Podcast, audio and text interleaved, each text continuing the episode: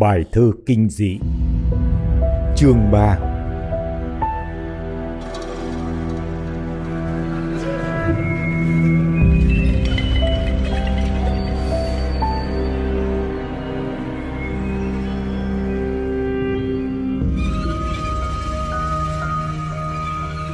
Nhưng đột nhiên, sắc mặt người đọc thơ tối sầm lại. Thì ra, nếu sự biệt tung của cậu sinh khiến cho ông xã trưởng vui vẻ nghĩ ngay đến một cuộc hẹn hò du dương nào đó, thì chuyện thằng ngây mất tích lại là một vấn đề khác. Xã trưởng Văn Điền đứng phát lên. À, chuyện này à, không phải chuyện đùa đâu nha. Phải bắt tay vào việc ngay mới được. Ông ngẩng đầu nhìn chị Duyên gia nhân trên cụ án. Người đã trao cho ông lá thơ. Thôi được, chị cứ về trên ấy đi. Một tiếng đồng hồ nữa chúng tôi sẽ tới. Nhớ trình cụ án như thế nhé. 9 giờ đúng, ông xã trưởng Văn Điền cùng hai nhân viên lên tới biệt dinh của cụ án Bùi. Bước vào phòng khách, đã thấy mẹ con nữ chủ nhân cùng cô giáo, lại cả bà cầm nữa. Đêm qua, cụ án giữ bà già ngủ lại. Khi ba người bước vào, chị Duyên và chị bếp đang lúi húi thu dọn bữa ăn sáng bên phòng ăn cũng chạy sang. Hai người đứng ngây ra nhìn ông đại diện chính quyền, trong lòng hồi hộp. Từ sáng sớm tới giờ, tấn thảm kịch như một bức màn đen u tối cứ chập chờn quanh quần đô đó gần tòa biệt thự, chưa biết sẽ buông chụp xuống lúc nào. Ông xã trưởng, hai nhân viên kính cẩn cùng chào bà án và bà cầm. Sau khi nghe nữ chủ nhân và bà cầm kể lại đầu đuôi tự sự, ba người trịnh trọng hứa sẽ bắt đầu cuộc tìm kiếm ngay lập tức. Các ông sẽ cho lục soát cánh rừng già, hướng bắc, tiến sát đến phủ đoan, về phía nam xuống tới giáp danh tỉnh Phú Thọ. Vũng lầy bao quanh ao xanh và ngay cả ao xanh nữa cũng sẽ được sục dạo không sót một thước một tấc nào. Tường Vân, ánh mắt nhìn mệt mỏi, thỉnh thoảng lại buông một tiếng thở dài thất vọng. Mẹ nàng rất bình tĩnh, vẫn giữ thái độ của một người còn nước còn tát. Sau khi ông xã trưởng và hai nhân viên về rồi, bà án bùi lên tiếng. Chắc chắn thằng Sinh sẽ về thôi. Cả thằng cháu ngây nữa. Chị Cầm, tối nay hãy ngủ lại đây đi. Về nhà thui thủi một mình, ngày giờ vắng lặng sẽ cứ kéo dài ra buồn lắm. Đúng như lời nữ chủ nhân, giờ giấc cứ kéo dài, thật là dài, nhất là đối với những người nóng lòng mong đợi. Cả đêm hôm đó, trên biệt dinh của cụ án Bùi, không một người nào nhắm mắt ngủ được, dù chỉ trong một phút. Sáng hôm sau, được biết cuộc truy lùng không đem lại một kết quả nào khả quan. Bà án không còn sức chịu đựng nổi nữa, liền quyết định xúc tiến công việc cho hoàn tất mau hơn. Suốt đêm qua chằn chọc, bà chợt nhớ đến ông em họ. Vâng, đó là một ông em họ xa, ông Mạch, có người con trai là phó biện lý tòa sơ thẩm giới tỉnh. Đành rằng ông xã trưởng phú hộ cũng như các nhân viên đều là những người rất tốt. Hơn một lần họ đã trịnh trọng hứa với bà là sẽ hết sức tận tâm hoạt động cho xứng đáng với tinh thần chức nghiệp. Nhưng lòng mẹ thương con nơi bà án bùi, trong hoàn cảnh dầu sôi lửa bỏng này, cảm thấy ngay rằng cứ mỗi phút qua đi là hy vọng lại lui dần, lui dần, nhường bước cho tuyệt vọng. Bà nghĩ ngay đến việc nhờ Pháp Đình can thiệp, cứu giúp cho một phen. Chuông điện thoại chợt reo vang trong tòa nhà vắng lặng. Đúng tiếng ông Mạch gọi lên hỏi thăm xem Sinh đã về chưa. Bà án cho biết là tình hình vẫn không thay đổi, chưa thấy sáng sủa được chút nào. Và bà nói thêm, tôi cũng định gọi cho cậu đây, để nhờ cháu Lâm phúc trình sự việc cho tòa, để tòa xét xem có thể phái một người nào đó lên giúp tôi một tay không. À, nếu vậy thì càng hay, chị cứ viết một lá đơn đệ trình cho ông biện lý. Theo nguyên tắc, thì các vị thẩm phán chỉ di chuyển khi tội phạm xảy ra thực sự kia. Nhưng cháu Lâm cho biết là trường hợp này khẩn cấp cháu sẽ trình bày giúp chị với các ngài tòa. May ra có thể gửi lên trên ấy cho chị một nhân viên đặc biệt. Tôi cũng nghe nói một viên thám tử giỏi lắm, xuất sắc trong nghề nghiệp chuyên môn, trình độ văn hóa cũng như đạo đức đáng tin cẩn lắm. Cháu Lâm biết rõ mà. Người ấy tên là Phạm Trọng Viễn thì phải. Việc của chị ít nhất cũng phải có một người nào cỡ ấy mới có thể đảm đương nổi. Vậy chị viết đơn ngay đi nhá. Phần tôi, tôi cũng sẽ nhắc nhở cháu Lâm xúc tiến công việc gấp rút. Ôi, được như vậy tôi cảm ơn cậu lắm. Trời ơi, không có cậu, chắc tôi và các cháu gái không còn biết xoay sở ra sao nữa đây. Chị cứ yên tâm, chị em chỉ nhờ nhau trong những lúc thế này mà thôi.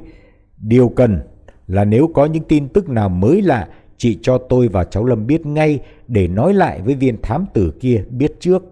Thế như vậy thì cuộc điều tra mới có hy vọng tiến hành mau chóng. Chị nhớ nhé. Yên trí, bà án quay ra, lấy giấy bút viết lá đơn trình tòa án. Xong, bà gọi anh Giang tài xế, bảo lái xe xuống ngay Phú Bình. Thời gian nặng nề trôi.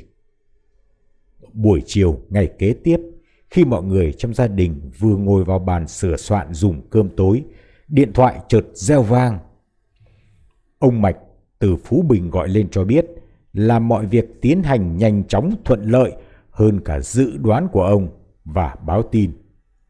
Sáng hôm sau, Phạm Trọng Viễn sẽ tới Phú Hộ.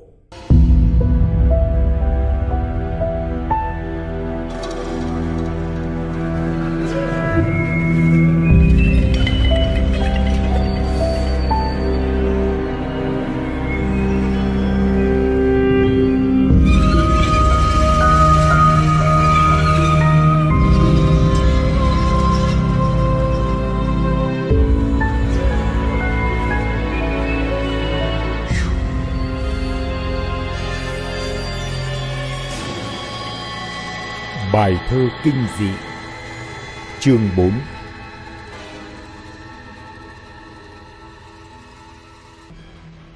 Trọng Viễn năm nay đúng 32 tuổi, thân hình cao lớn mảnh mai, nhưng là một thứ mảnh mai dẻo dai, khỏe mạnh. Cử chỉ nhanh nhẹn nên trông chàng, người tinh mắt lắm, cũng phải đoán lầm tuổi của chàng chỉ chừng 29, 30 tuổi là cùng. Trên khuôn mặt thông minh sáng sủa, linh động nhất là đôi mắt màu nâu trong vắt như mắt thỏ. Khi thẩm vấn kẻ gian, đôi mắt ấy quắc lên, nòm thật dữ dội. Nhưng cũng đôi mắt ấy, khi chứng kiến một cảnh thương tâm xúc động lòng người, màu nâu trong mắt lại hình như sẫm xuống nhiều hơn. Hai ánh mắt rất khác biệt nhau ấy, biểu lộ rõ rệt những đức tính nổi bật nơi cùng một con người. Tâm lý sâu sắc, trí cương quyết, nghị lực sắt thép cùng với lòng nhân ái vô biên. Đặc tính thương người nơi trọng viễn lạ lùng đến nỗi các bạn nửa đùa nửa thật tặng cho chàng biệt danh là thanh tra tài tử. Còn bão tố đối với trọng viễn không còn là con vật bốn chân nữa mà là người bạn một người bạn tuyệt đối trung thành. Hơn 6 năm rồi, hai kẻ tớ thầy bên nhau, cùng vui sướng nhiều chiến thắng vinh quang cũng như cùng nhau trải qua những giây phút vô cùng nghẹt thở. Một số đồng nghiệp ganh tị với Trọng Viễn thường gán cho Bão Tố cái danh xưng đầy mỉa mai châm biếm, em trai của thằng Viễn. Còn Bão Tố và Trọng Viễn dừng chân trước hai cánh cổng lớn nơi tường thành bao quanh biệt dinh của cụ án Bùi. Chàng thanh tra nhấn nút chuông điện, đồng thời đưa mắt quan sát toàn khu biệt thự rộng lớn, dáng dấp cổ kính, trông như tòa thành quách hay một đồn binh chấn giữ ải địa đầu. Mùi hương ngàn ngát của hồng nhung, hoa mộc, sói, thiên lý, tản mạn trong không trung khiến tâm hồn chàng trai thành thị sảng khoái lâng lâng. Trọng Viễn có cảm giác đang sống trong cõi mộng xa xưa thời Trung Cổ. Chị gia nhân tên Duyên chạy ra mở cổng, kéo chàng quay trở lại với thực tại. Sau khi băng qua một cái sân rộng, bước lên mấy bậc thềm cao xây bằng đá xám, Trọng Viễn có báo tố theo sát gót bước vào một gian phòng khách rộng mênh mông. Tia mắt chàng chạm ngay một bộ bát bửu to như thật, bằng đồng sáng bóng. Cán gỗ mun lên nước đen bóng như sơn, gồm đủ tám thứ binh khí cổ xưa. Thanh long đao, thiết tinh chùy, Phật thủ ấn, trường thương, thiên phương kích, bát xà mâu, phán quan bút và lang nha bổng. Bên cái tủ đựng bát đĩa khảm xà cừ to như mặt của tam quan. Treo trên tường, nước vôi màu hồng lạt, hai cái đầu hưu trầu hai bên một cái thủ cấp của lợn lòi, miệng há hốc đỏ lòm, nổi bật, nanh dài nhọn hoắt. Nơi cuối phòng khách, cầu thang xây cuốn rộng thanh thang, đẹp mắt với những chấn sông con tiện, êm chân khi đặt bước trên tấm thảm nhung màu huyết dụ điểm hoa sen. Bộ ghế sa lông, chỗ ngồi, chỗ dựa lưng bằng cẩm thạch. Màu đá trắng nổi bật giữa vành ghế gỗ mun đen chạm trổ công phu. Ngồi vào ghế, khách được hưởng cái cảm giác vô cùng thoải mái, đồng thời được thong thả nghỉ ngơi khi chiêm ngưỡng mấy tấm thổ cầm treo trên tường theo hình anh hùng tương ngộ, tô vũ mục dương. Có tiếng dép nhẹ đặt trên bậc cầu thang. Trọng viễn đứng lên. Bà án đi trước, theo sau là bà cầm. Hai người bước xuống, tiến đến trước chàng thanh tra. Sau khi lịch sự cúi chào, Trọng Viễn tự giới thiệu mình. Bà án sắc diện vui mừng rạng rỡ, đích thân rót nước trà mời khách. Trọng Viễn yêu cầu nữ chủ nhân cho biết tường tận trường hợp biệt tích của cậu sinh. Bà án điềm đạm thuật lại sự việc từ lúc bắt đầu cho tới giây phút hiện tại. Trọng Viễn thoáng cảm thấy thương hại. Trước khi đứng dậy, chàng hỏi thêm một câu. Trước hết, xin bà có thể cho biết sơ qua về tính tình của cậu sinh và ờ, để nói chuyện được tự nhiên hơn thì có cần phải để bà cầm cảm phiền ra ngoài một lúc được không ạ? Nữ chủ nhân mỉm cười thật buồn. Chị cầm đây đã chứng kiến lúc cháu sinh ra đời. Chị hiểu biết cháu chẳng thua gì tôi đâu ông ạ. Không ngại gì đâu. Xin ông cứ hỏi. Rồi bà đứng lên, giơ tay về phía lò sưởi chỉ bức hình một thanh niên đẹp trai, một vẻ đẹp hơi ủy mị như con gái, nhưng nét mặt chân thật, dễ thương. Sắc mặt người mẹ thoáng vui, một niềm vui kiêu hãnh. Đây, thưa ông, cháu sinh, con trai duy nhất của gia đình tôi. Trọng viễn lịch sự, khẽ ngả đầu. Chàng tiến lại cầm bức hình trên tay. Bức hình ngay từ khi bước vào, chàng đã thoáng nhìn thấy để đúng tầm mắt, im lặng quan sát. À, cậu sinh sống ở đây vui vẻ bình thường chứ à, thưa bà? Sau mấy giây ngập ngừng, nữ chủ nhân nhìn chàng thanh tra. Thưa vâng, cho đến năm nay thì cháu sinh vẫn ngoan ngoãn, dễ bảo lắm ạ.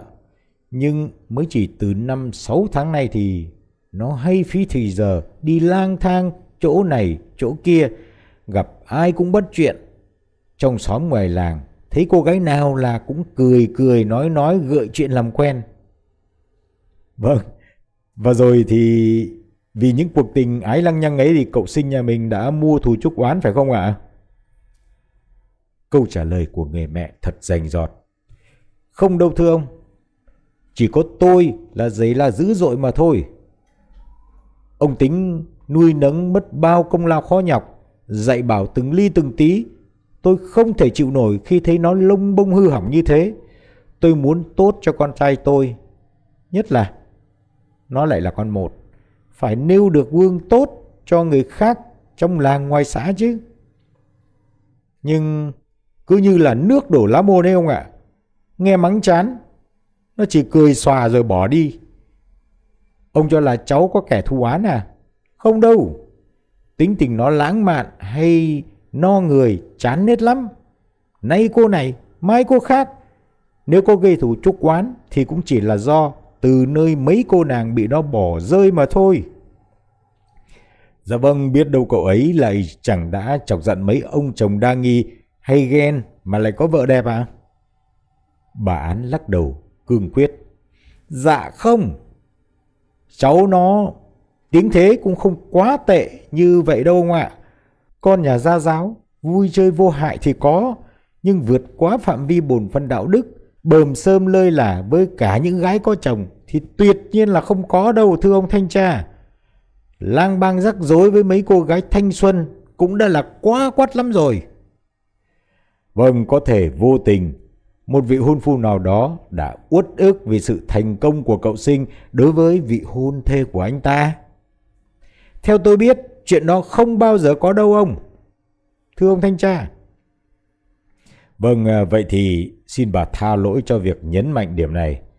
Thế thì theo ý bà, cậu sinh nhà ta tuyệt nhiên không hề có ai để tâm thù án sao?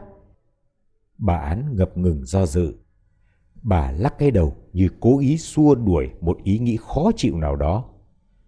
Trọng Viễn lại tiếp luôn. Điểm này quan trọng vô cùng thưa bà. Bà cố nhớ kỹ lại thử xem. Sau mấy phút yên lặng, nữ chủ nhân lầm bẩm chỉ đủ cho một mình nghe. Cứ để các câu hỏi dồn dập làm mất bình tĩnh, lỡ buột miệng là phiền lắm. Rồi bà cất cao giọng. Duy nhất á, có một người đã nổi cơn phẫn nộ với cháu sinh, nhưng xét cho cùng lỗi cũng tại nó. Ông già C trông coi đàn cừu của tôi á, có đứa cháu nội học ở Phú Bình, về nghỉ hè sau mấy ngày bãi trường. Con cháu Liên, nó mới 16 tuổi, xinh lắm. Một buổi tối kia thì bắt gặp thằng con tôi đang chuyện trò tán tỉnh gì đó với cô bé. Ông già C đã nổi giận lôi đình. Ờ, chắc cụ già đã hăm dọa cậu sinh à? Không, hăm dọa thì không. Ông lão ấy chỉ nói rằng không được cậu sinh ơi, cậu nỡ nào lại đi làm nhục chúng tôi như vậy hả cậu sinh? Tội nghiệp, chúng tôi lại là con nhà nghèo hai xương một nắng mà. Mấy ngày sau lại bắt quả tang hai đứa thủ thì chuyện trò. Già C đã giơ hai nắm tay hét ầm lên. Hừ, thật quá lắm rồi, nhục nhã quá. Chỉ rước khổ vào thân mà thôi Liên ơi.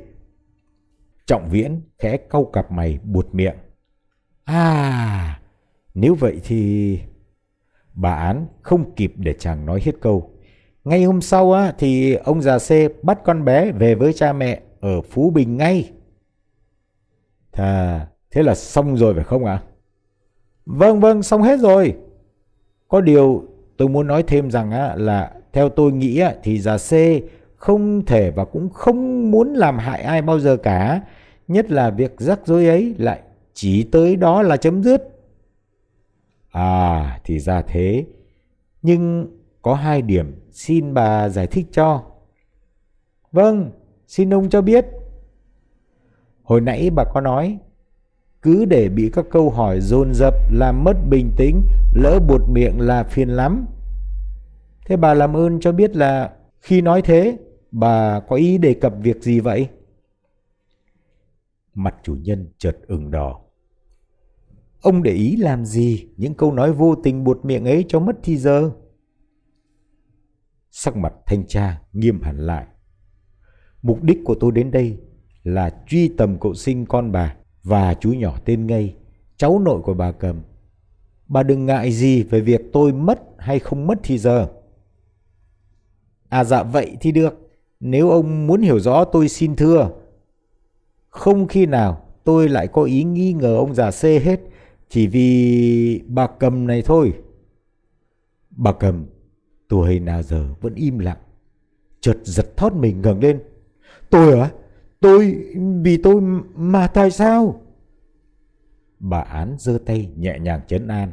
Không, không có gì đâu chị cầm. Cứ yên trí, không có gì đâu mà ngại. Rồi quay sang nhìn Trọng Viễn.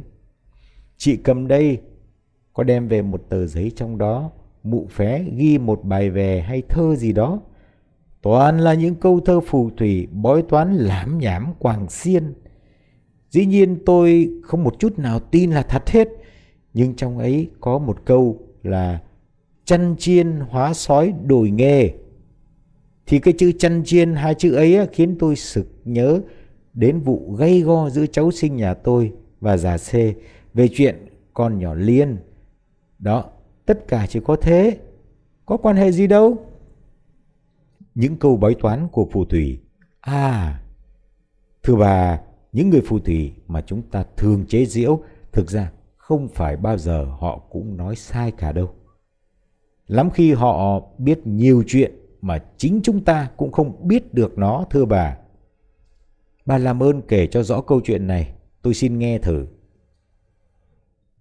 Bà án liền bảo bà cầm kể lại việc tìm đến căn lều của mụ phé. Nghe dứt lời, thanh tra trọng viễn yêu cầu được xem tờ giấy có ghi bài thơ kinh dị. Chàng muốn đích mắt nhìn thấy những danh từ, những câu quái dị mụ phù thủy viết trong đó. Mọi người tìm mãi, không thấy tờ giấy đâu. Tường Vân được gọi xuống, cho biết là đã được đọc bài thơ ấy cùng với cô giáo Bạch Xuyến. Bà án cho mời cô giáo của Tường Vân. Bạch Xuyến vội vàng cho biết. Sau khi cùng Tường Vân đọc xong đã tiện tay đem lên để trên phòng, nếu cần nàng sẽ chạy lên đấy.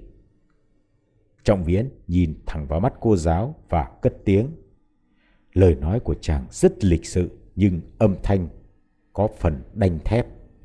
Hay lắm, cô làm ơn lấy xuống dùm cho. Sau khi làm một cử chỉ tỏ ý, có gì mà phải quan trọng hóa dữ vậy? Bạch Xuyến quay lên gác. Hai phút sau, nàng đã xuống tới nơi mang theo tờ giấy ghi bài thơ kinh dị. Trọng Viễn chăm chú đọc. Chưa đầy một phút sau, chàng khẽ nhún vai lẩm bẩm. Rông dài, chẳng nghĩa lý gì cả. Nhưng theo thói quen, chàng vẫn cất tờ giấy nhầu nát vào ví ra đồng thời ngấm ngầm quyết định. Phải hỏi han mụ phé, ít câu mới được. Đoạn, Trọng Viễn ngẩng lên nhìn bà án. Bà cho phép hỏi một câu nữa ạ. Chính cậu sinh đã nói lại cho bà biết việc ông già xê nổi giận lôi đình phải không ạ? Dạ không. Cháu sinh không bao giờ nói với tôi những chuyện riêng tư của nó cả. Sở dĩ tôi biết được là do một lá thư nặc danh. Ồ, một lá thư nặc danh. Vậy mà bà không cho tôi biết ngay từ nãy. Dạ cũng chẳng có gì đáng gọi là quan trọng. Và lại, tuy có đọc nhưng tôi chẳng có một chút nào tin là thật những điều viết ở trong đấy cả. Tôi đã lấy lá thư nặc danh làm bằng cớ, chủ ý khiến cho cháu sinh phải hồ thẹn mà chưa cái tật của nó đi. Này, tính đết lông bông của con khiến thiên hạ đàm tiếu đến mức này đây này, đọc đi, đọc thử coi. Tôi đã la dày cháu như vậy. Thưa ông thanh tra, và chính nó cũng đã công nhận những điều viết trong lá thư ấy là sự thật. Vâng thế bà nhớ xem là cậu sinh có vẻ lo lắng gì về lá thư đó không? Nó chẳng lo lắng gì hết, lại còn cười xòa mà nói với tôi rằng là Trời ơi, ông giả xê nổi giận rồi lại lá thư nặc danh, có gì mà mẹ cuống quýt lên kia chứ? Con và lên yêu nhau thì có gì là không phải. Tuổi trẻ ai mà chẳng thế, tội lỗi gì đâu hả mẹ? Thế là thôi, tôi chẳng biết nói thế nào nữa. Nó cứ nói thế thôi. Lông bông như một cánh bướm nhờn nhơ chẳng lo lắng gì hết. Tôi gầm thét dày la đến rát cả cổ họng. Nhưng chỉ vài tuần sau đó nó lại gặp đâu đóng đấy. Quên ngay con Liên để cặp kè với mấy đứa con gái khác. Vâng, thế bà còn giữ bức thư nặc danh đó chứ? Vâng, thế bà còn giữ bức thư nặc danh đó chứ ạ? À? Vâng, vâng, tôi còn giữ ạ. Để tôi đi lấy để đưa cho ông xem. Và nữ chủ nhân sau khi khẽ gật đầu mỉm cười xin lỗi trọng viễn, quay mình bước lên cầu thang.